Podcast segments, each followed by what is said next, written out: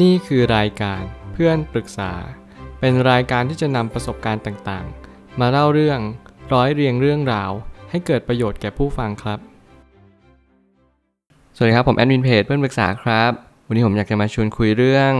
พี่ร่วมงานชอบน้องร่วมงาน แต่เราไม่สนับสนุนจะไปบอกยังไงดี มีคนมาปรึกษาว่าในที่ทำงานมีพี่ผู้ชายทำงานเก่งเนิร์ดๆที่บ้านมีฐานะกำลังมีความสัมพันธ์ที่มากกว่าเพื่อนกับน้องผู้หญิงที่ทำงาน เรากลัวว่าน้องผู้หญิงจะไม่จริงจัง กลัวจะมาหลอก เพราะหลายคนพูดเป็นเสียงเดียวกันว่าน้องคนนี้มีประวัติมาเยอะ ยังรักๆเลิกๆกับแฟนเก่าอยู่ เราก็เลยเป็นห่วงความรู้สึกของพี่ผู้ชายในเรื่องที่เกิดขึ้นหลังจากนั้น หากพวกเขาเลิกกันอยากถามว่า เราควรทำอะไรกับสถานการณ์นี้ไหม ต้องทำอย่างไร หรือเราควรปล่อยไปดี ผมคิดว่าเรื่องราวนี้ถ้าเกิดสมมติเราสังเกตกันให้ดีๆนั่นก็คือ เราจะยังไม่อยากให้เขาคบกันจริงๆนั่นหมายความว่าบางครั้งเนี่ย เราใจลงเล่นมากเกินไปหรือเปล่า เรื่องนี้จริงๆไม่เกี่ยวกับเราเลยด้วยซ้ำแต่โอเคเมื่อไหร่ก็ตามที่มันเป็นปัญหาของเรา เราก็ต้องแก้ไขปัญหาด้วยตัวของเราเอง สิ่งหนึ่งที่ผมเชื่อว่าเราไม่สามารถที่จะไปกำหนดอะไรได้เลยนั่นก็คือ คนคนอื่นหรือคนที่เป็นบุคคลที่3รวมบุคคลที่ 2 นอกจากตัวเราด้วยซ้ำไป สิ่งที่เราจะควบคุมได้ในชีวิตนั่นก็คือตัวของเราเอง บางครั้งก็อาจจะมีการร่วมกัน บางครั้งอาจจะชอบพอกันจริง ๆ ซึ่งสิ่งเหล่านี้เราไม่มีทางรู้ได้เลย เพียงแต่แค่ ประวัติที่ไม่ดีในอดีต อาจจะไม่สามารถกำหนดอนาคตได้ทั้งหมดทั้งสิ้น วันนี้หน้าที่เราก็คือพยายามตั้งสติก่อนใจเย็นๆค่อยๆดูว่าพี่ผู้ชายก็เป็นคนยังไงแล้วน้องผู้หญิงเนี่ยเขาเป็นคนยังไงจริง ๆ ค่อยๆสังเกตกันไปเรื่อยๆ พยายามฝึกดูคนพยายามมองเคสนี้เป็น case studyอย่าไปมองอย่าไปอินเยอะเกินว่า เราห่วงพี่ผู้ชายมากเลยเขาเป็นคนดีมากๆ เขาต้องไม่สมควรโดนหลอก ซึ่งจริงแล้วโลกใบนี้ผลยุติธรรมอยู่แล้ว เราไม่รู้ตื้นลึกหนาบางว่า จริงๆ พี่ผู้ชายที่ฐานะดีเดิร์ดเนอร์เขาอาจจะเป็นคนที่ร้ายก็ได้เหมือนกัน สิ่งเหล่านี้เป็นสิ่งที่ไม่มีอะไรตายตัวว่าอ่าอย่างเช่นน้องผู้หญิง ก็อาจจะเป็นคนดีมากกว่าที่เราคิดก็ได้เช่นกัน บางทีเราเอาอะไรไปตัดสินว่าคนคนนี้ดีหรือไม่ดี บางครั้งก็ใช้มาตรวัดกรอบความคิดของเรา ไปตีกรอบว่าโอเค คนนี้ต้องเป็นอย่างนี้คนนั้นต้องเป็นอย่างนั้น มากเกินไปหรือเปล่า นี่คือสิ่งผมอยากจะเน้นย้ำแล้วก็เป็นการแจ้งเตือนว่าเราไม่ควรจะไปกำหนดกะเกณฑ์สิ่งใดเลย มองมันอย่างธรรมดาก็พอ ผมไม่ตั้งคำถามขึ้นมาว่าเราต้องแยกคำว่าเป็นห่วงกับเราห่วงเขา เพราะว่าบางทีเราอาจจะแอบชอบคนคนหนึ่งอยู่โดยที่เราไม่รู้ตัว ถ้าถามผมผมคิดว่า คุณอาจจะกำลังแอบชอบพี่ผู้ชายที่ทำงานคนนี้อยู่ แล้วคุณก็หลงลืมตัวเองว่า ฉันเป็นห่วงเขามากๆ ว่าเขาเนี่ยอาจจะไปโคกับผู้หญิงคนนี้ที่เขาไม่ค่อยดี ซึ่งจริงๆแล้วผมเชื่อว่ามันกลายเหมือนว่าเราดูเหมือนเป็นนางเอก แต่จริงๆแล้วอาจจะเป็นนางร้ายโดยที่เราไม่รู้ตัว สิ่งที่ผมอยากจะบอกก็คือบางครั้งอาจจะต้องมีสติมากกว่านี้ว่า เรื่องของเขาอย่าเพิ่งไปยุ่ง เราจะลองมองย้อนกลับมาที่ตัวเองดีกว่าว่าเฮ้ยในสิ่งที่เราควรจะแก้ไข มันคือเรื่องราวอะไรกันแน่ คนบางคนเรื่องบางเรื่อง เราไม่ควรที่จะไปยุ่งกับเขามากเกินไป แต่ถ้าเกิดสมมุติว่าเราสนิทกับเขาโอเค การที่เราคุยกัน การที่เขาปรึกษาเรา อันนี้เราพอที่จะพูดได้บ้าง แต่ถ้าเกิดสมมุติว่าเราไม่สามารถที่จะตอบอะไรได้เลย เราแค่เพิกเฉยแล้วรอดูต่อไป เพราะผมไม่แน่ใจว่า เรามีความสนิทสนมกับพี่ผู้ชายมากน้อยเพียงใด และเขาเปิดใจรับคำแนะนำของเรามากน้อยเพียงใดเหมือนกัน ถ้าเกิดว่าเราแค่เป็นห่วงจริง ๆ ก็แค่ห่วงอย่างห่างๆ ดูแลแบบไม่ต้องไปชิดตัวมาก เพราะเราไม่รู้ว่าเขาชอบกันจริงๆไหม นี่ก็เป็นอีกกรณีหนึ่งว่าถ้าเกิดสมมติเราเป็นห่วงพี่ผู้ชายจริง ๆ โอเคไม่เป็นไร ก็ให้เรามีความชัดเจนไปเลยว่า เราไม่อยากให้เขาคบกัน เพราะเหตุผลบางประการนั่นก็คือ เราได้ยินข่าวข่าวมาว่าน้องผู้หญิงเนี่ยเขาประวัติไม่ค่อยดีแล้วก็เลิกกับแฟนเก่า ไม่รู้จะเลิกกันจริง ๆ หรือเปล่า สิ่งเหล่านี้เป็นสิ่งที่เป็นข้อมูลข้อมูลหนึ่งที่เราได้ยินมา เราอาจจะยังไม่รู้จักตัวน้องผู้หญิงเองก็ได้ ถ้าเกิดสมมติกับกายเรื่องราวนี้เป็นตัวผม ที่ผมเป็นห่วง น้องผู้หญิงคนหนึ่งและมีพี่ผู้ชายประวัติไม่ค่อยดี ผมอาจจะเข้าไปตีสนิทกับพี่ผู้ชายเลยก็ได้ เพราะผมอาจจะมองเห็นว่า เออ เราเป็นเพศเดียวกัน เราสามารถที่จะเรียนรู้จากกันได้มากขึ้น แถมเรายังได้เพื่อนเพิ่มอีกหนึ่งคน ถึงแม้ว่าเขาอาจจะไม่ดีมากเท่าไหร่ ก็ไม่เป็นไร ให้เราทำความรู้จักเขาก็ได้ มันก็ไม่ได้เสียหายอะไรไม่ใช่หรอ สิ่งนี้มันอาจจะทำให้เราเรียนรู้ว่าคนคนหนึ่งเนี่ยเขาอาจจะมีมุมดีมากกว่าที่เราคิดก็ได้ ข่าวคราวที่เขากำหนดตัดสินเรา มันเป็นข่าวคราวที่จริง และกรองมากน้อยเพียงใด นี่เป็นสิ่งที่เราไม่มีทางรู้เลยเด็ดขาด ขอแค่เราเอาใจลงเล่นใส่ใจนิดนึง ถ้าเราเป็นห่วงคนคนหนึ่งจริง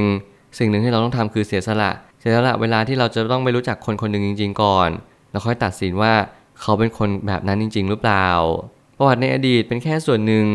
ซึ่งจริง ๆ แล้ว การที่เราจะมองคนอาจจะต้องมองที่ปัจจุบันเสียมากกว่า ไม่ใช่มองอดีตที่ผ่านมาเป็นหลัก ถ้าเกิดสมมุติว่าเรามองอดีตมาเป็นตัวกำหนดอนาคตทั้งหมดทั้งสิ้น ผมเกรงว่ามันเป็นสิ่งที่ไม่สมควรอย่างยิ่ง และอย่าทำอย่างเด็ดขาด บางสิ่งบางอย่างในชีวิตมีการเปลี่ยนแปลงเกิดขึ้นตลอดเวลา บางสิ่งบางอย่างเราไม่สามารถกำหนดการเกณฑ์ได้เลยว่า คนดีที่เราเห็นก็อาจจะมีมุมร้าย และคนร้ายๆที่เขาเปิดเผย ก็จะมีมุมดีก็ได้เช่นกันแล้วผมก็มีความเชื่อลึกๆว่า เราจะต้องมองคนด้วยการละเวลาด้วยข้อพิสูจน์ต่างๆ การมีจุดเดือดในชีวิตที่ลดหลั่นกันไป การเจอความทุกข์ เจอมรสุมชีวิต รวมไปถึงการเจออุปสรรคต่างๆ นานา สิ่งเหล่านี้เป็นตัวทดสอบอย่างยิ่งว่าคนคนนั้นเป็นคนอย่างไร ไม่ว่าจะเป็นการดูในเรื่องของแบบสติปัญญา ในเรื่องของความกล้าหาญชาญชัย สิ่งนี้ต้องมีบททดสอบอย่างยิ่ง ไม่จะเป็นคลุกคลีร่วมกันลองสนทนาธรรมกันดูไหมรวมไปถึงการพิสูจน์ว่าเขาเป็นคนที่ใจง่ายเจ้าชู้ รวมไปถึงเป็นผู้หญิงที่ไม่ดีจริง ๆ หรือเปล่า เราก็ต้องไปเสาะแสวงหาความจริงข้อนี้ ด้วยตัวของเราเองเท่านั้น และด้วยดุลพินิจที่เป็นกลางจริง ๆคำว่าห่วงห่วงและหึง มันมีเส้นบางๆขั้นกันอยู่ ซึ่งตัวเองจะต้องมีสติแยกแยะว่า อะไรคือสิ่งที่เรารู้จักกับคนคนนี้ ไม่เช่นนั้นจะเป็นปัญหาตามมา ถ้าเกิดสมมุติว่าเราไม่มีการที่เรารู้จักมักจีกับพี่ผู้ชายคนนี้เลย แบบโดยสิ้นเชิงเลย เราไม่ควรที่จะไปยุ่งกับเขาอย่างเด็ดขาดเมื่อไหร่ก็ตามให้เราเป็นคนรู้จักรวมไปถึงเราอาจจะไม่รู้ว่าเขาเป็นคนยังไง เราจะลองเปิดโอกาสตัวเองให้ทำความรู้จักกับพี่ผู้ชายก็ได้เช่นกันให้รู้จักเขามากขึ้นว่า เออ คนนี้เขาเป็นคนดีจริง ๆ หรือเปล่า เขาเนิร์ดจริงๆไหมบ้านเขามีฐานะ ในสิ่งที่เราได้ยินมาหรือว่าได้เห็นมาจริง ๆ หรือเปล่า เมื่อเราพิสูจน์แบบนี้ไปเรื่อยเราก็จะเข้าใจตระหนักว่า เออทุกคนก็มีมุมของตัวเองเหมือนๆกันทำไมเราถึงชอบคนนี้ทำไมเราถึงไม่ชอบคนนี้ ทุกอย่างมีเหตุผลอยู่เบื้องหลังอยู่เสมอ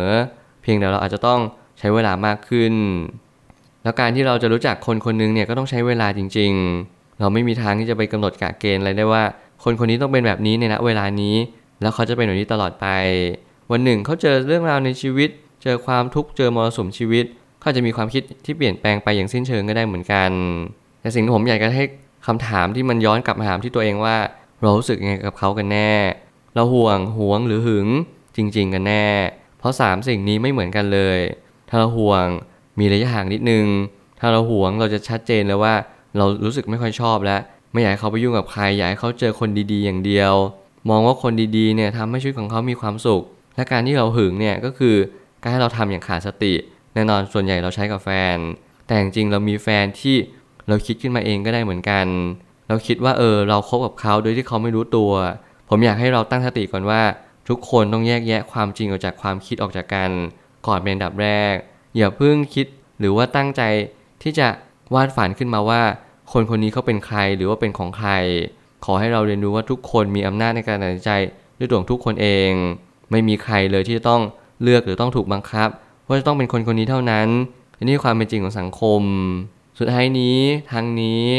ทุกคนมีชีวิตและการตัดสินใจเป็นของตัวเอง เราต้องเคารพการตัดสินใจของทุกคนบนโลก ไม่ว่าเขาคือคนของเราหรือไม่ใช่ก็ตามแต่ นี่คือสิ่งที่ผมอยากจะบอกทุกๆคนไม่ว่าจะเป็นคนที่คุณรู้จักเป็นเพื่อนของคุณเป็นแฟนคุณ รวมถึงพ่อแม่คนที่มีลูกที่เขาอยู่วัยเจริญพันธุ์ต้องการหาแฟนหาคู่ สิ่งนี้เป็นสิ่งเดียวเท่านั้นที่ผมอยากจะเตือนว่า เราไม่มีสิทธิ์ที่จะไปบังคับกาเกณฑ์ใครได้เลย เราทำได้เพียงแนะนำสั่งสอน บอกกล่าวหรือว่าตักเตือน การบังคับ การขู่เข็น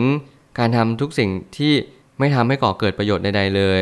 รังแต่ทำให้ความสัมพันธ์ของเรากับอีกคนหนึ่ง มีปัญหากันมากยิ่งขึ้น รวมไปถึงอีกฝ่ายหนึ่งที่เขากำลังมีปัญหากับบุคคลที่ 3 ต่อไป สิ่งเหล่านี้เป็นสิ่งที่ผมเน้นย้ำและพูดค่อนข้างบ่อยครั้งนั่นก็คือ เราอย่าพยายามควบคุมสิ่งที่ควบคุมไม่ได้ เพราะนั่นไม่เกิดประโยชน์อะไรเลย เราจงควบคุมสิ่งที่ควบคุมได้ นั่นก็คือความคิดและการทำของตัวเราเองทำแบบนี้ไปเรื่อยเรียนรู้ว่ารู้จักคิดก่อนพูด พูดอะไรต้องมีน้ำหนักต้องมีมูล ต้องมีสิ่งที่เป็นประโยชน์ต่อผู้ฟังอย่างแท้จริง อย่าสักแต่พูด อย่าคิดเอาเองว่าคนคนนี้ต้องเป็นแบบนั้นแบบนี้ เรียนรู้ก่อนใจเย็นๆทุกอย่างจะมีคำตอบด้วยตัวของมัน ถ้าเราเตือนไปแล้ว พูดไปแล้วแนะนำไปแล้วทำทุกสิ่งทุกอย่างไปแล้ว ช่างเขาปล่อยเขาไป ทุกคนมีการเป็นของของตน ทุกคนต้องจัดการกับชีวิตของตัวเอง ด้วยสติปัญญาที่เรามี และนี่ความจริงของชีวิตว่าเราอาจจะไม่ต้องทำอะไรเลยนอกจากเข้าใจยอมรับ และนำมาปรับใช้กับชีวิตของเราเอง เท่านั้นก็พอแล้ว ผมเชื่อทุกปัญหาย่อมมีทางออกเสมอ ขอบคุณครับ รวมถึงคุณสามารถแชร์ประสบการณ์ ผ่านทาง Facebook Twitter และ YouTube และอย่าลืมติด Hashtag เพื่อนปรึกษาหรือ f r ร e n d t a l k ด้วยนะครับ